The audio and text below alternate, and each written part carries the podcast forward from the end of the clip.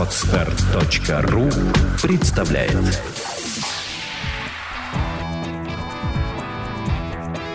Александра и Андрей Капецки в лучшем психологическом подкасте «Психология, мифы и реальность». Добрый день, дорогие друзья! Сегодня, как вы уже поняли, подкаст «Анатомия рекламы» и ее ведущий автор Елена Кеслер, лауреат национальной премии рекламы и вообще обладатель всяческих наград в этой сфере. И замечательные улыбки. Да, у нас в гостях. Привет. Привет. Мы продолжаем серию об эмоциях в рекламе. Да. Мы с тобой препарировали эмоции, а, расписали их, разложили на основные, но оказывается в них есть еще градации эмоций. Какую эмоцию сегодня будем разбирать, скажи, пожалуйста? Знаешь, мы с тобой затрагивали из негативных эмоций только страх. В основном да. говорили с тобой про ну, в общем, и положительные эмоции в том числе. А страх такая сильная эмоция, про которую надо поговорить еще. Тем более, что она является, так сказать, основой для возникновения других эмоций, негативных. Например, эмоции зависти, эмоции ненависти. А когда мы ненавидим, мы, собственно, тоже готовы совершить ужасные поступки. А почему мы ненавидим? Вот я хотела тебя спросить, чтобы э, ты помогла мне разобрать вообще эту эмоцию ненависть на составляющие. Что такое ненависть? А ты знаешь, ведь это будет довольно сложно сейчас сделать. Вот почему. Потому что ненависть у каждого своя, так же, как и ревность. То есть довольно сложное чувство, многокомпонентное, я бы так сказала, которое включает в себе, может включать и страх, и гнев, и может включать, скажем, обиду, и может включать в себя ту же зависть. Понимаешь, то есть она имеет индивидуальный облик у каждого. Кто-то ненавидит и при этом не боится, а кто-то ненавидит из страха. Кто-то не завидует, но при этом ненавидит, угу. потому что его обидели. И в этом случае его ненависть будет заключаться и состоять всего из двух переживаний – обида и гнев. А злость имеет к этому отношение? Злость, злость – это, по сути, бытовое наименование гнева и только. Угу. То есть э, иногда, например, некоторые психологи рекомендуют вместо того, чтобы расстраиваться по какому-то поводу, разозлиться – и таким образом преодолеть ситуацию. И в данном случае это ненависть или какое-то другое чувство? Это защита гневом от эмоционального стресса. Вообще это с нами и так происходит. Всякая эмоция рано или поздно, если она хроническая, превращается в гнев. Она обязательно сконвертируется в гнев, неважно какая. Что происходит, получается, с человеком, когда он испытывает чувство а, а вот гнева, ненависти-злости. Да, он становится сильнее. Это, то есть хорошо или плохо? Если это хорошо, почему это не используется в рекламе? Разве мы не хотим, чтобы потребитель стал сильнее? Наверное, хотим. Но я, готовясь к этому подкасту, посмотрела очень много э, рекламных сообщений. В них нет ненависти, в них не возрождается ненависть. И я подумала, почему? Вот э, хочу этот вопрос с тобой разобрать. Ты говоришь, что делает человека сильнее. И, в принципе, наверное, тогда было бы логично применить это к рекламе, чтобы потребитель нашего продукта чувствовал себя сильнее, испытывая ненависть. Но этого нет. Понимаешь, сильнее не значит хорошо, потому что в этот момент обида, от которой я защищаюсь гневом, усиливается. Или а, стыд, он усиливается. То есть я становлюсь сильнее в своих пороках и слабостях. Угу. Поэтому эм, я бы не стала говорить, что это хорошо. Это просто по-другому. Угу. Это действительно просто агрессивно. Понимаешь, какая история? У гнева есть цель. Заключается она в том, чтобы причинить ущерб или разрушить объект, вызвавший гнев. Поэтому это далеко не всегда хорошо. Смотри, гнев хорош тогда, когда он уместен. Допустим, в темном переулке в момент опасности, если ты не разозлишься, ты рискуешь своей жизнью. Угу. И не дай бог жизнью близких. То есть гнев несет в данном случае охранную функцию. Особенно это важно для а, молодой мамы, у которой, допустим, ребенок на руках или прямо за ней, за спиной идет. Если она не разозлится, она не спасет его. Но это инстинкты. Совершенно верно. Но эти инстинкты могут быть подавлены и вытеснены культурой угу. через воспитание. Поэтому здесь, в такой ситуации, гнев абсолютно уместен, более того, даже необходим. А... Ну, то есть э, мы получаем следующую ситуацию, что в, испытывая гнев как защитную эмоцию, мама в данном случае может совершить некие действия, в принципе, ей не присущие в обычной жизни. Именно. То есть он наделяет ее нек- некоторыми суперсвойствами. Он ее стимулирует на определенные активные действия. Однозначно. Хорошо. А, тогда смотри, какая получается интересная ситуация. Сейчас мы с тобой говорим, и я понимаю, что была совсем не права, сказав, что э, эмоции гнева, а в нас очень ненависти, зависти и других производных, в рекламе не используется. Используется. Но она используется как игровой момент. Давай вспомним рекламу Twix. Да. Две палочки. Они да. между собой конкурируют. Да? Да. У них есть Ненависть есть, такая тихая. Да, тихая ненависть по отношению друг к другу. Они Когда друг заклеивают да, скотчем рот. Да, да, да, да, да. То есть вот а, эмоция именно а, негативная эксплуатируется для продвижения продукта. Но не для того, чтобы зародить ненависть в потребителе, а для того, чтобы посмеяться, посмеяться быть, собой, над, да. над этим, да, чтобы да. он посмотрел на эту картинку, посмеялся, тем более, что я уже неоднократно говорила, есть продукты, которые можно рекламировать исключительно э, с помощью развлекательной рекламы. Э, конфеты как раз относятся к таким продуктам. Э, там практическая составляющая ноль, как правило. Там просто чистое удовольствие, поэтому реклама тоже должна доставить удовольствие. И в данном случае, посмотрите, как интересно. Мы любим смотреть «Дом-2», например. Почему? Потому что там склоки вот эти. И мы смотрим со стороны, как люди испытывают друг по отношению к другу гнев. Ну. Зависть, ревность, друг друга унижают полстраны любит «Дом-2». Смотреть вот на это.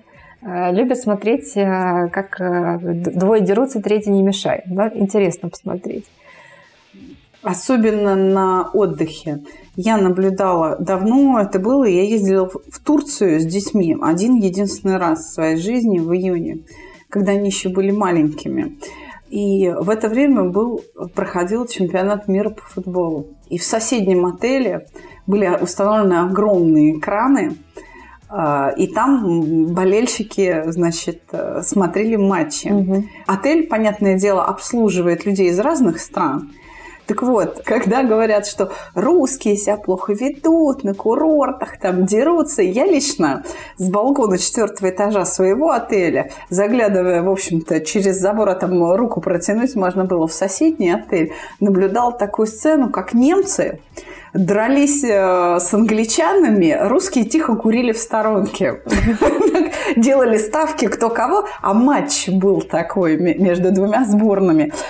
Ой, боже, полиция, мигалки, в общем, там. Э, поэтому, знаете, я э, считаю, что, кстати, это могут использовать, наверное, может быть, не в рекламе своих клубов, фан-клубов, футбольные болельщики, но что-то вроде того. По крайней мере, для рекламы, наверное, своих групп или официальных страниц в соцсетях могут использовать ненависть к сопернику. Да, но это уже, понимаешь, выходит за рамки рекламы, да, это уже работа с общественностью. С это пиар мнением. тогда, да? Пиар, да. И это как раз другая сторона медали вот этого чувства ненависти и чувства страха. Почему э, я начала говорить про вот эту связку? Потому что если мы посмотрим э, голливудские фильмы, то увидим, что очень часто, э, например, фильмы про инопланетян, чужая форма жизни, человек сразу испытывает ненависть. Наша, если кто-то читал «Метро 2033», там тоже э, достаточно глубокая мысль заложена, то, что человек испытывает страх по отношению к неизвестному существу, и этот страх порождает в нем ненависть и желание уничтожить. И в результате уничтожается чужая форма жизни только потому, что она незнакома и вызывает страх.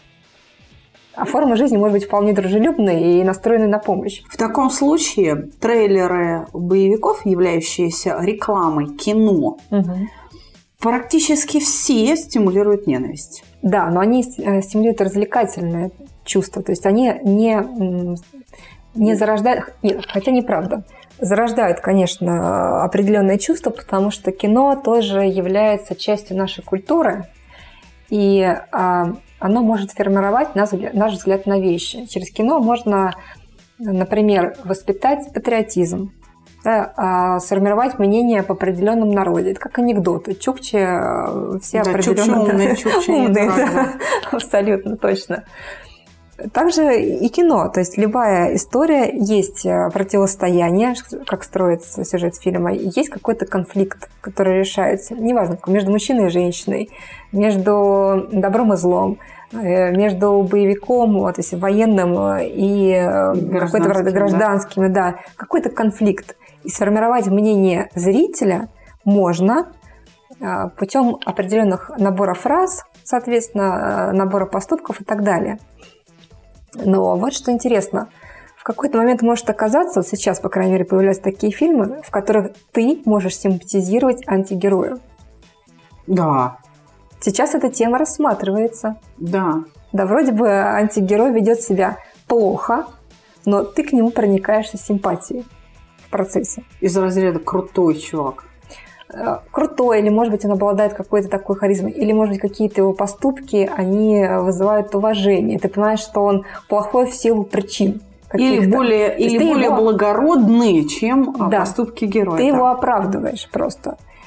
Мультфильмы сейчас появляются на эту тему. Тот же «Гадкий я», в который злодей и злодей, но в нем находится что-то хорошее. То есть он способен переживать человеческие эмоции. То есть когда ты врага узнаешь ближе, ты видишь не только негативные стороны, но и положительные. И ты проникаешься к нему симпатией. Стокгольмским синдромом.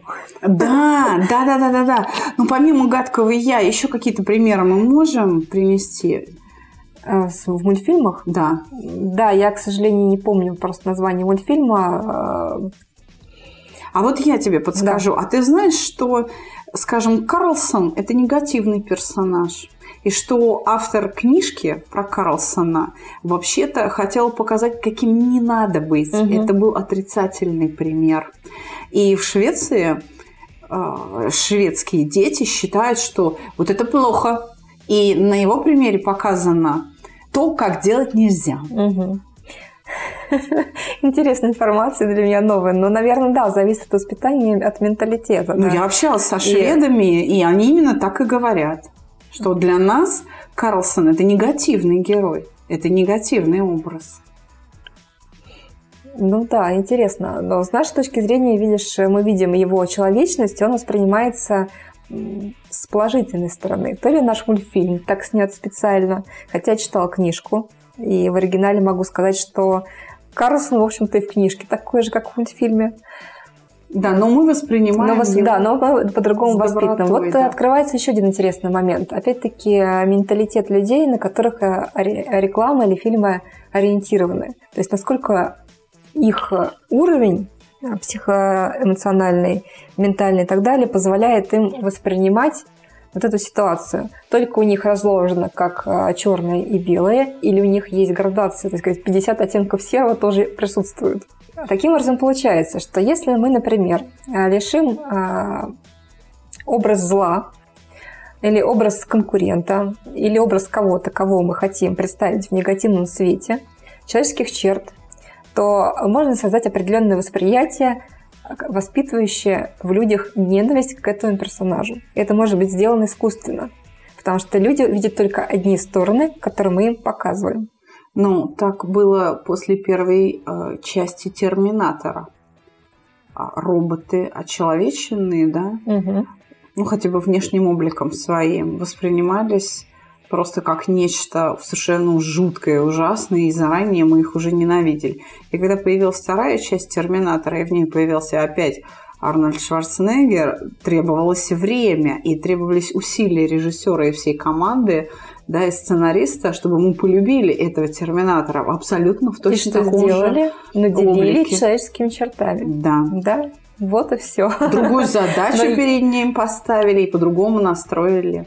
Но его. если так рассматривать, то в последнем «Терминаторе» негативным персонажем стал Джон Коннор.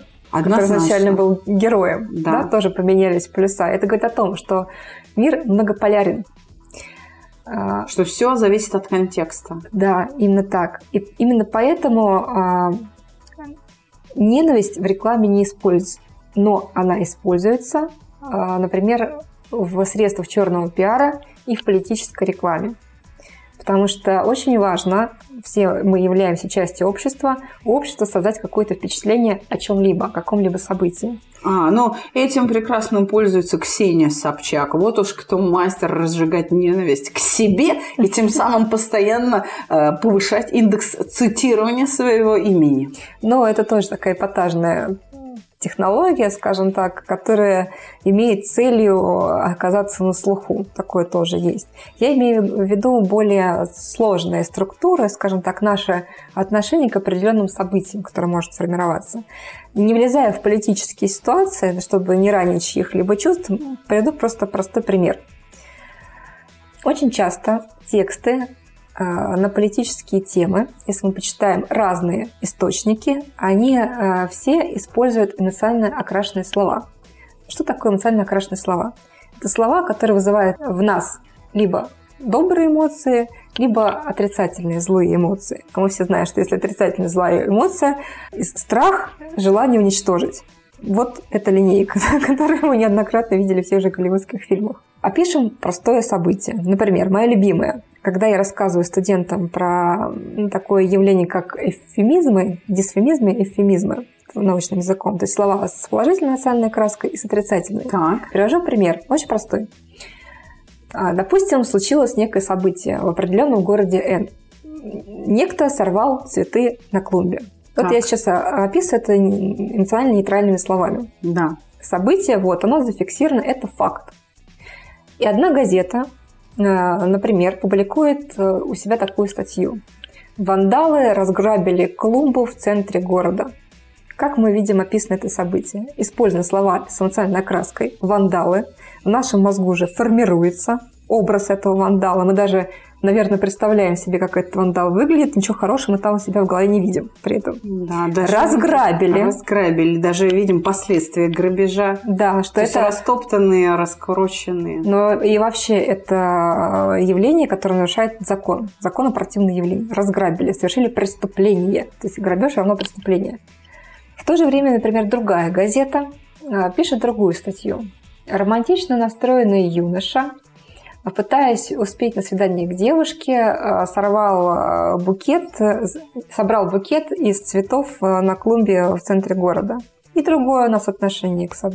к событию. У нас романтично настроенный юноша. Опять-таки, позитивный образ. Его Никакой не вандал. простить. Да. Его можно простить, да, его можно оправдать. Все мы были в такой ситуации. А, Еще для девушки сорвал букет совершил героический поступок, нарушил закон, между прочим, но ради девушки. То есть можно, можно оправдать да, вот такие вот нарушения закона. Одно событие, два разнополярных описания. Однозначно. Да. И, соответственно, разное отношение. Скажи, пожалуйста, все-таки ненависть в рекламе используется, ну, слегка, как мы уже поняли. Угу. Про две палочки Твикс. А если не в рекламе и не в пиаре, то где еще используется? Я думаю, что вообще в журналистике и в блогинге. Вот блогеры... Ну, да, где, да. где слова, где везде, где текст, там используются инструменты манипуляции. Не что только ненависть. Да, инструменты манипуляции. Литература. В литературе в полный рост используется. В литературе там есть даже специальные приемы, которые позволяют э, нам пережить то, что хотел передать автор. И это не только э, негативные эмоции, это и позитивные эмоции, это в красках, например, написаны восходы и закаты. Багрянцем поменял восход. Например, вот они слова, которые с, э, описывают нам, создают метафорическое восприятие наше, и мы ощущаем, что это не просто там какой-то восход солнца, а какой-то невероятной красоты. Телевизионщики ненависть используют, например, телеканал «Перец. А, Дорожные войны». Это видео с Ютуба, угу. которое выкладывается вообще в телевизионный эфир. Да? Или, скажем, блогеры это используют, особенно видеоблогеры, да, скажем, по защите животных или что-нибудь. Вот веганы, как ни странно, ведут себя очень агрессивно и прям с ненавистью, и даже, я бы сказала, с оскорблениями относятся к мясоедам. Угу. И очень много таких видео. Но это, опять-таки, желание манипуляции. То есть, когда мы выступаем в общении, в любое общение, мы манипулируем друг другом. Просто есть манипуляции очевидные. Например, мы с тобой сидим за столом, я тебе говорю, Саша, передай мне соль. Это манипуляция. То есть мы, я тебя прошу, чтобы ты совершила какое-то действие. Так. Ты это не оцениваешь как манипуляцию, ты оцениваешь как это просьба, потому что она очевидная. А так. А манипуляция – это когда я тебе что-то говорю для того, чтобы возбудить в тебе какие-то чувства, и ты под влиянием этих, этих чувств пошла и совершила какое-то действие. Ну а, да, я видела что... только что твоего мужа, он к Люське заходил. Угу. Да, да, да. Или мужа что-нибудь напеть про жену, что там жену видели где-то там. Опять твоя? Угу. Да, и там уже сам надумал, пошел, совершил действие. В любом случае, когда вы испытываете негативную эмоцию в результате прочтения статьи, в результате общения с человеком по поводу какого-либо события, в результате чтения чатов, а, просмотра новостей и так далее. Нужно понимать, что если пошла негативная эмоция, вами манипулирует для того, чтобы вы создали определенные отношения к определенным событиям. Лен, а скажи, пожалуйста, а, может быть, телевизионные шоу есть какие-то, которые так или иначе на ненависти построены? Ну, или, скажем, упоминают ее или пользуют ну, ей? Телевизионные шоу – это вообще самая а, популярная история для, скажем, чувства ненависти, начиная от, а, скажем, Соловьева, и заканчивая такими, казалось бы, безобидными программами, как э, модный приговор «Снимите это немедленно». Да, приговор. Кстати. Да, приговор же само по себе слово с определенной эмоциональной нагрузкой, которое воспитывает э, в людях, которые пришли на разборки вот эти вот модные, э, воспитывает в них отношения негатив, отношение ненависти к их существующему внешнему виду. К безвкусице, ну, да, ну, или, да, да, да, да. К манере одеваться. Но это может идти на пользу, если это делать, так сказать, лег... Э, в легкой версии. А если это делать, например, наоборот, э, активно, с определенным уровнем негатива, то здесь можно говорить и о блогерах, и о тренерах. Вообще российский блогинг, э, в общем-то, часто строится на ненависти, во-первых, блогеров друг к другу, а во-вторых, э, какому-либо событию, которыми они описывают. Пример. Батл Гнойного и кого-то там, не помню. Да. Который вышел, э, просто набрал топ э, во всех прослушиваниях и просмотрах. Мне стало интересно, как человек, который, в общем-то, близко общается с текстом, думаю, что ж такого интеллектуально важного и высокого было сказано в этом батле, что люди так восхищаются. Ну, я, я как человек привык, что восхищается с я, Пушкиным. Я вот к своему стыду не, не, смотри. Хорошо. То есть с матерком. Все, все каждая фраза запикана. Каждая фраза – это мат, это унижение Соперника, противника да? своего, угу. да, и слушать это невозможно. Поэтому возникает очень много вопросов, почему, собственно, столько прослушиваний. Там нет какой-то виртуозной игры слов. Там а, виртуозная игра мата происходит. И я ожидала, что это нечто такое а, литературно утонченное, что народ восхитился, и поэтому так много прослушиваний. А оказалось, а оказалось гопники что... сидят и переслушивают, чтобы выучить это, чтобы потом использовать ну, видимо, в своей да. бытовой жизни. Видимо, здесь уже люди хотели научиться не трехэтажному, а четырехэтажному. А тут образец. Выражение эмоций, да. Тут, пожалуйста, образец, да еще рифмованный. Очень удобно, да, да выпендриться да. в своей среде. Да, но в принципе, знаешь, я думаю, что э, Ненависть можно было бы использовать, если не в рекламе, то, например, э, в качестве э, инструмента, изюминки для проведения своих тренингов. Так. Но ну, э, можно это делать весело, то есть как мы делали, видели в палочках Twix в рекламе. А можно это делать не очень весело, как делать Брин, то же самое. Да, да который, это известный блогер. Да, который пропагандирует ненависть э, к, к жиру. К жиру да, и ладно бы ненависть к жиру э, воспринималась, ну, то есть это делалось как-то мягко.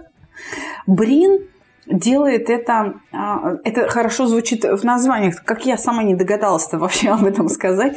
У него видео, которые он выкладывает на своем, на своем канале в Ютубе, они так и называются «О похудении жиробаса». Угу. Это вот та самая эмоциональная краска ненависти, к толстякам. Угу. И... Но здесь не только это, хочу тебе сказать, да, это тот самый эпатаж, про который я говорила. Он именно хорош для социальных сетей, для YouTube, потому что люди начинают на них тыкать и смотреть. Он действительно, он действительно много раз поправлялся, а потом худел. Поправлялся угу. и худел, показывал, как это делается. Угу. Это хороший пример. Да, но можно же эксплуатировать чувство ненависти и более аккуратно. В принципе, мы сами все это делаем. Э, боремся с жиробасом внутренним. Просто мы это про себя так не говорим. Вешая на холодильник, э, например, изображение толстых женщин, чтобы отучить себя есть после шести. Да? А, а после семи можно. Да. А с другой стороны, понимаешь, вопрос еще. А что больше стимулирует? Изображение стройной девушки на холодильнике или изображение хрюшки? Вот какой вопрос. Негативная эмоция здесь должна преобладать или позитивная, что ты хочешь быть вот такой, и ты за, не должен себя ненавидеть за то, что ты сегодня съел пироженку. Если ты будешь себя ненавидеть, это вызовет негативные эмоции, а, негативные ты пойдешь эмоции. Их заедать. Да, ты пойдешь их заедать, и ничего хорошего из этого не получится. Здесь я вспоминаю высказывание великой Фаины Раневской, которая говорила о том, что девушкам, чтобы похудеть, нужно есть голый и перед зеркалом. Точно. Тогда чувство ненависти будет возникать, но оно останется глубоко внутри, не будет выходить наружу. Принципе, чувство ненависти – это возможность разрядиться на самом деле, потому что если посмотреть на те же самые рэп-баттлы, это хороший способ психологической разрядки. Но ну, если это рассматривать именно с точки зрения того, что э, можно высказать сопернику все, что о нем думаешь, э, интеллигентные люди делают это в интеллигентных выражениях, разгрузка происходит. Получается, что чувство ненависти, когда ты его эксплуатируешь как игру, оно работает. Оно работает и в палочках Twix, где между палочками, между фабриками ненависть. Оно работает и как э, социальный инструмент.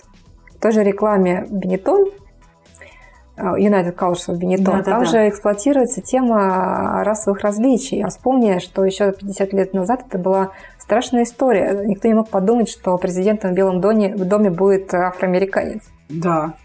Ну, то есть э, люди с разным цветом кожи, там была определенная расовая борьба, расовая ненависть. Эту тему Пенетон эксплуатирует, ее поднимая и говорит, что ребята так нельзя. Это, внутри-то мы одинаковые, в общем-то. То, что цвет кожи разный, совершенно не имеет никакого значения. Мне кажется, что это очень правильная социальная реклама, и э, с одной стороны, она поднимает авторитет твоего бренда, с другой стороны, она поднимает социально важную проблему, угу. обращая вообще внимание людей на это. Француженки, мне кажется, помешаны на защите животных. Вот, скажем, ни одна уважающаяся француженка не оденет меха. У них или там не купит сумку из крокодила. У них это вообще вызывает отвращение. И довольно а, резко они на это реагируют. А вот итальянцы, итальянки, угу. они будут носить роскошные меха. И в Италии ну, не пройдет рекламная кампания каких-нибудь экологически чистых материалов для пальто или не пройдет э, реклама эко-шуб на фоне ненависти к тем, кто уничтожает животных. Угу. Этого да. не случится, Мы потому что в культуре да. совершенно другое записано. Мы с тобой начинали говорить о том, что проявление ненависти по отношению к человеку, который делает по-другому, это желание защититься. Лучший способ защиты – это нападение. Правильно? Да, mm. да, один из лучших способов. Есть, конечно, способы защиты в виде бегства, но это в том случае, если противник явно сильнее тебя. Угу. Поэтому люди, которые пропагандируют, например, вегетарианство, а, которые защищают какие-то определенные а, политические интересы, а, люди, которые относятся к правозащитники, защитники животных и так далее, чувствуя, что они в меньшинстве, они могут проявлять агрессию, нападая. Именно потому, что чувствует собственную незащищенность. Хотя другой, то есть оппонент, на них не нападает по поводу того, что а, они, например, не едят мясо. Мы же не нападаем на то, что э, на вегетарианцев за то, что они едят э, еду нашей еды. Да. По счету. Вот, поэтому это форма национальной незрелости, незрелости э, как бы, наверное, какого-то культурного явления, которое родилось еще достаточно молодое. Потому что люди, которые... Ну, понятно, что э, родились в определенной культурной обстановке, люди, которые зрелые психически и зрелые эмоционально, они не будут э, проявлять форму агрессии, не будут воспитывать э, ненависть для того, чтобы перетащить оппонента на свою сторону. Однозначно. Понятно. Вот, поэтому все работают на людей, которые, скажем так, морально не определились. Они с кем? Они за шубы или они за латекс?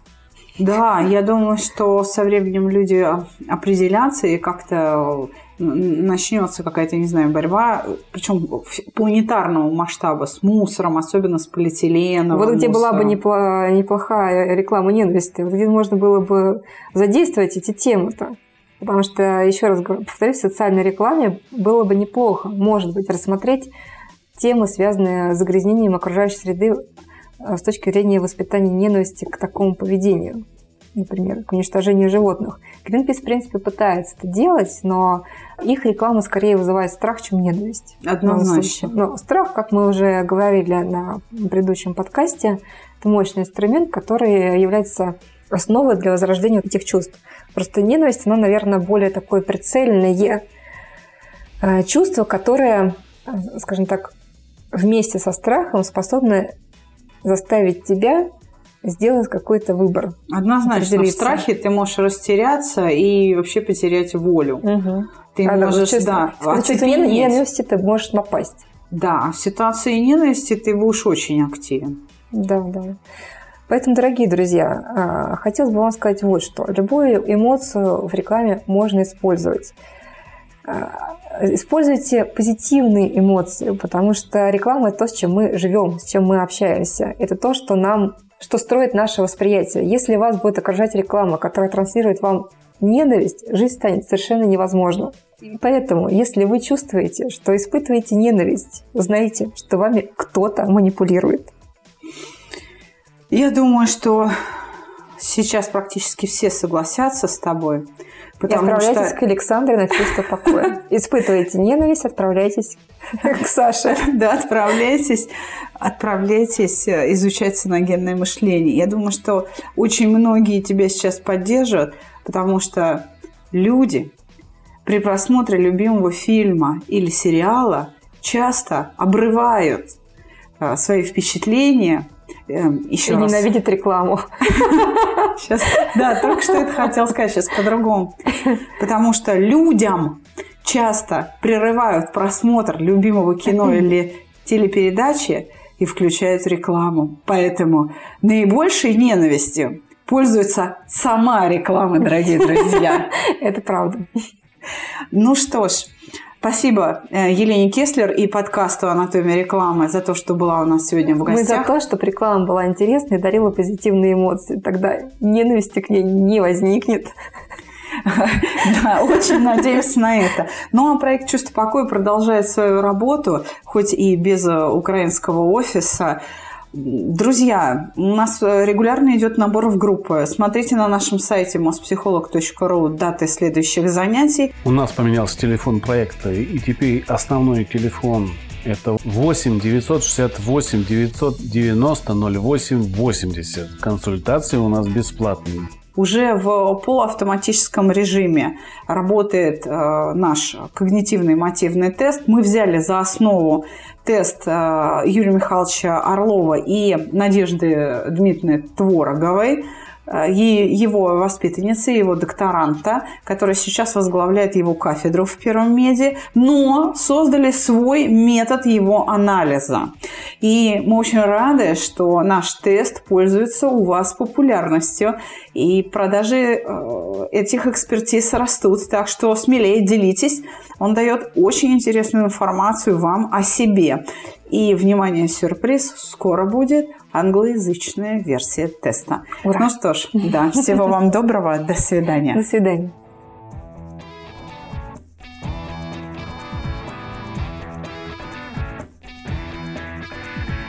Психология, мифы и реальность. Слушайте каждый понедельник и четверг.